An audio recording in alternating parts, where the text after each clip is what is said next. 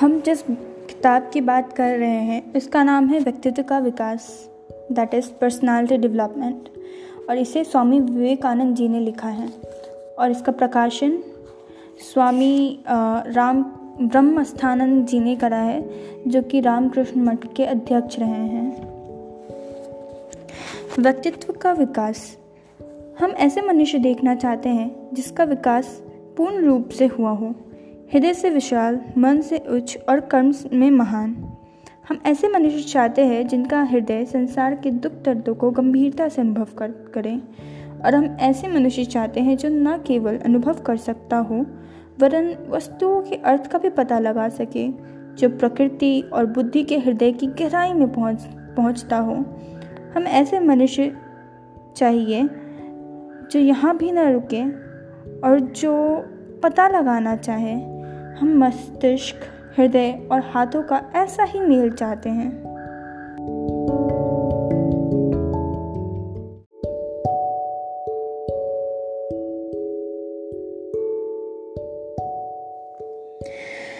व्यक्तित्व का ही महत्व है। हमारे आसपास की दुनिया में क्या हो रहा है, यह तो हम हम देख ही रहे हैं।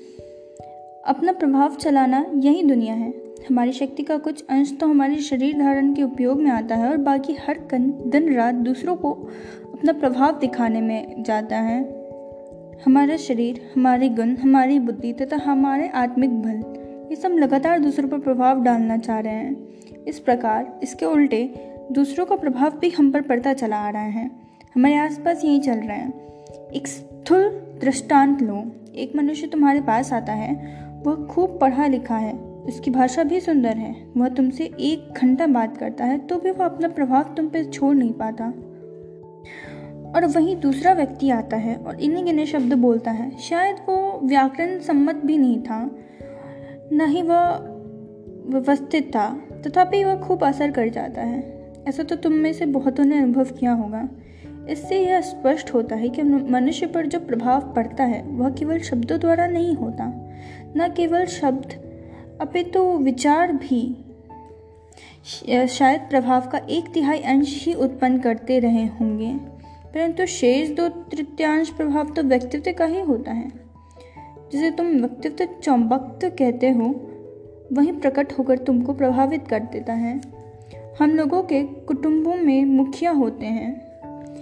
इनमें से कोई कोई अपना घर चलाने में सफल होता है, परंतु कोई कोई नहीं होता। ऐसा क्यों? जब हम असफलता मिलती है तो हम दूसरों को कोसते हैं। जो ही मुझे असफलता मिलती है, त्यों ही मैं कह उठती हूँ कि अकुम मकुम मेरी असफलता के कारण है। असफलता आने पर मनुष्य अपनी दुर्बलता तथा दोष को स्वीकार नहीं करना चाहता। प्रत्येक मनुष्य यह दिखलाना, दिखलाने की कोशिश करता है कि वह निर्दोष है और सारा दोष वह किसी व्यक्ति पर डाल देता है। किसी व्यक्ति, किसी वस्तु और अंततः दुर्भाग्य पर मरना चाहता है। जब घर का मुखिया असफल हो तो उसे स्वयं से पूछना चाहिए कि कुछ लोग अपना घर कैसे इतनी इतनी अच्छी तरह तरह से चला लेते हैं। तब तुम्हें पता चलेगा कि यह अंततर मनुष्य के ही कारण है, उसकी उपस्थिति और उसके व्यक्तित्व के कारण है। यदि मानव जाति के बड़े बड़े नेताओं की बात ली जाए तो हमें सदा ही दिखाई देगा कि उनके व्यक्तित्व ही उनके प्रभाव का कारण थे।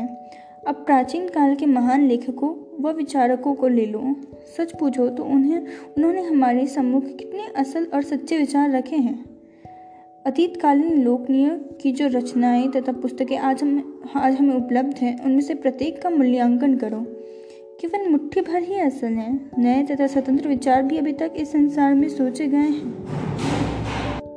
उन लोगों ने जो विचार हमारे लिए छोड़ा है, उनको उन्हीं की पुस्तकों में से पढ़ो तो वो हमें कोई दिग्गज प्रतीत नहीं होते। तथापि हम जानते हैं कि अपने समय में वे दिग्गज व्यक्ति थे। इसका कारण क्या है? वे जो बहुत बड़ी प्रतीत होते थे, वह मात्र उनके सोचे हुए विचार या उनकी लिखी हुई पुस्तकों के कारण नहीं था, और न उनके दिए हुए भाषणों के कारण था, वरन किसी एक दूसरे ही कारण के वजह से था।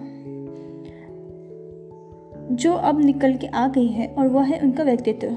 जैसे मैं पहले कह चुका हूँ दो तिहाई अंश व्यक्तित्व होता है और बाकी एक तिहाई अंश होता है मनुष्य की बुद्धि और उसके कहे हुए शब्द। सच्चा मनुष्य या उसके व्यक्तित्व का ही वस्तु है, जो हम पर प्रभाव डालती है। कर्म तो हमारे व्यक्तित्व की बाह्य अभिव्यक्ति मात्र है। व्यक्ति होने पर कर्म तो होगा ही।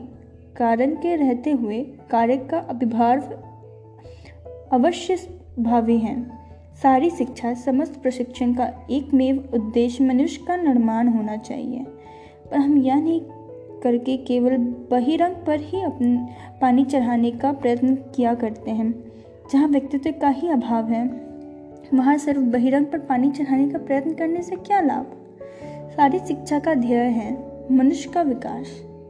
वह मनुष्य जो अपना प्रभाव सब पर डालता है जो अपने संगियों पर जादू सा कर देता है शक्ति का एक महान केंद्र है। और जब वह मनुष्य तैयार हो जाता है वो चाहे वो जो चाहे कर सकता है। यह व्यक्तित्व जिस वस्तु पर अपना प्रभाव डालता है उसको कार्यशील बना देता है।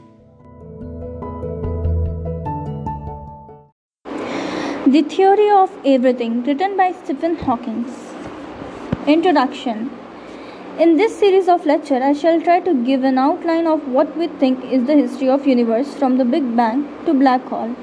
In the first lecture, I shall briefly review past ideas about universe and how we got to our present picture. One might call this the history of history of universe. In the second lecture, I shall describe how both Newton's and Einstein's theory of gravity led to the conclusion the universe could not be static. It had to be either expanding or contracting. This in turn implied that there must have been a time between 10 and 20 billion years ago when the density of the universe was infinite. This is called the Big Bang. It would have been the beginning of the universe. In the third lecture, I shall talk, about black holes. These are formed when a massive star or even a larger body collapses in on itself under its own gravitational pull. According to Einstein's general theory of relativity, Anyone foolish enough to fall into a black hole will lost forever. They will not be able to come out of the black hole again. Instead, history, as far as they are concerned, will come to a sticky end at a singularity. However, general relativity, a classical, however, general relativity is a classical theory. That is, it doesn't take into account the uncertainty principle of quantum mechanics. In the fourth lecture, I shall describe how quantum mechanics allows energy to leak out of black hole.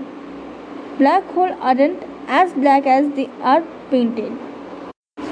In the fifth lecture, I shall apply quantum mechanical ideas to Big Bang and the origin of universe. This leads to the idea that space-time may be finite in extent but without boundary or edge.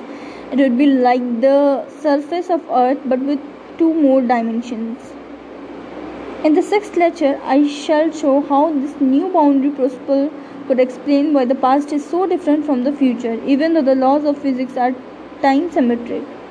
Finally, in the seventh lecture, I shall describe how we are trying to find a unified theory that will include quantum mechanics, gravity, and all other interactions of physics. If we achieve this, we will really understand the universe and our position in it.